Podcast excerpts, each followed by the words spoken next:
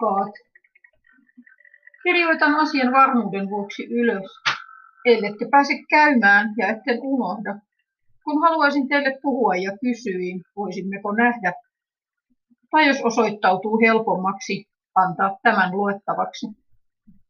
Ensinnäkin, seksi ei ole harrastus missään muodossaan. Kaikki läheinen ja intiimi kanssakäyminen on tarkoitettu vain aviopuolisoiden väliseksi keinoksi osoittaa hellyyttään ja kiintymystään. Pyydän, ettette ota mallia tämän maailman asenteista ja tavoista asiassa.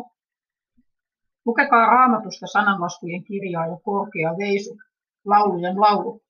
Ne auttavat saamaan käsityksen siitä, miten Jumala on tarkoittanut suhteissa toimitun. Jo kosketus, halaus, suukko aiheuttavat kehossa hormonaalisia ja kemiallisia reaktioita, joiden tarkoitus on johdattaa yhdyntään, valmistaa kehoa siihen ja vahvistaa läheistä sidettä, yhteenkuuluvuuden tunnetta, merkitystä ja niin edelleen.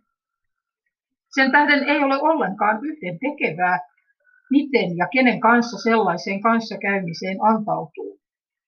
Seksi ei ole ruoan ja ilman kaltainen jokamiehen oikeus ja välttämättömyys elämälle, ja se, miten ihminen on henkisesti rakentunut, haavoittuu sen vääränlaisesta käytöstä.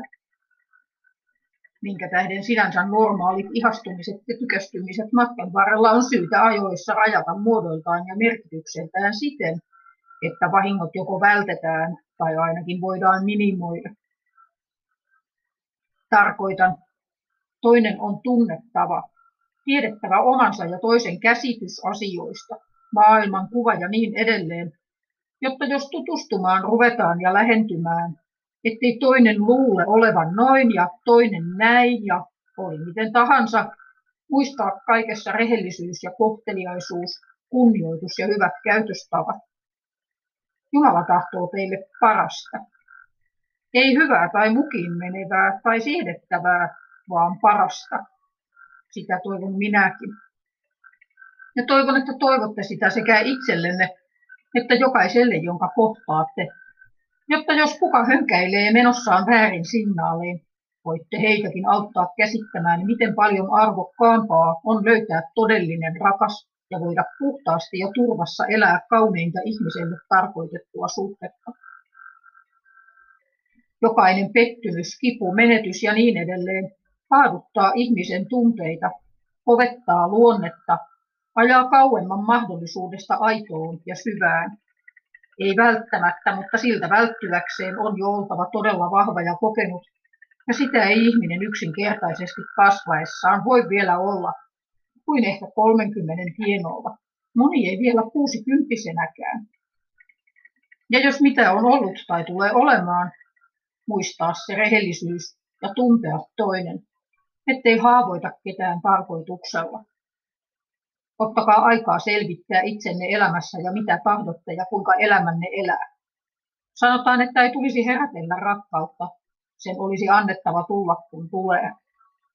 Etsikää, mistä pystytte malliksenne aikuinen pariskunta, joka on uskollinen toiselleen ja ollut pitkään yhdessä, kohtelee toistaan hyvin ja arvostaen.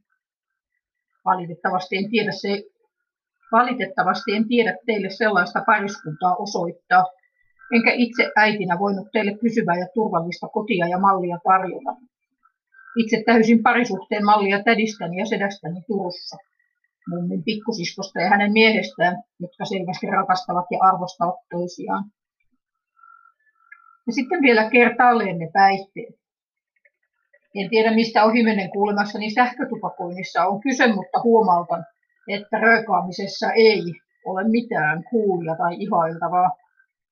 Se haisee ja maksaa maltaita ja tuhoaa terveyden ja sotkee aivokemian tehden ihmisen riippuvaiseksi myrkyistä niin, ettei hän kohta kykene toimimaan ilman sen aivoille aiheuttamaa manipulointia, josta juuri koko tavassa on kyse.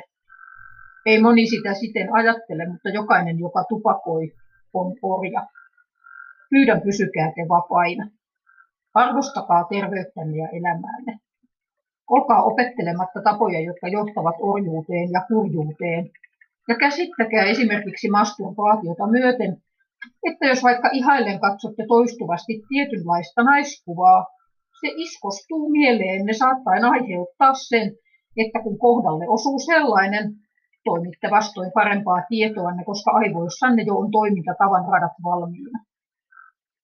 Aivot ovat kuin aarnio metsä, johon elämämme varrella itse raivoamme polut, joita sitten kuljemme.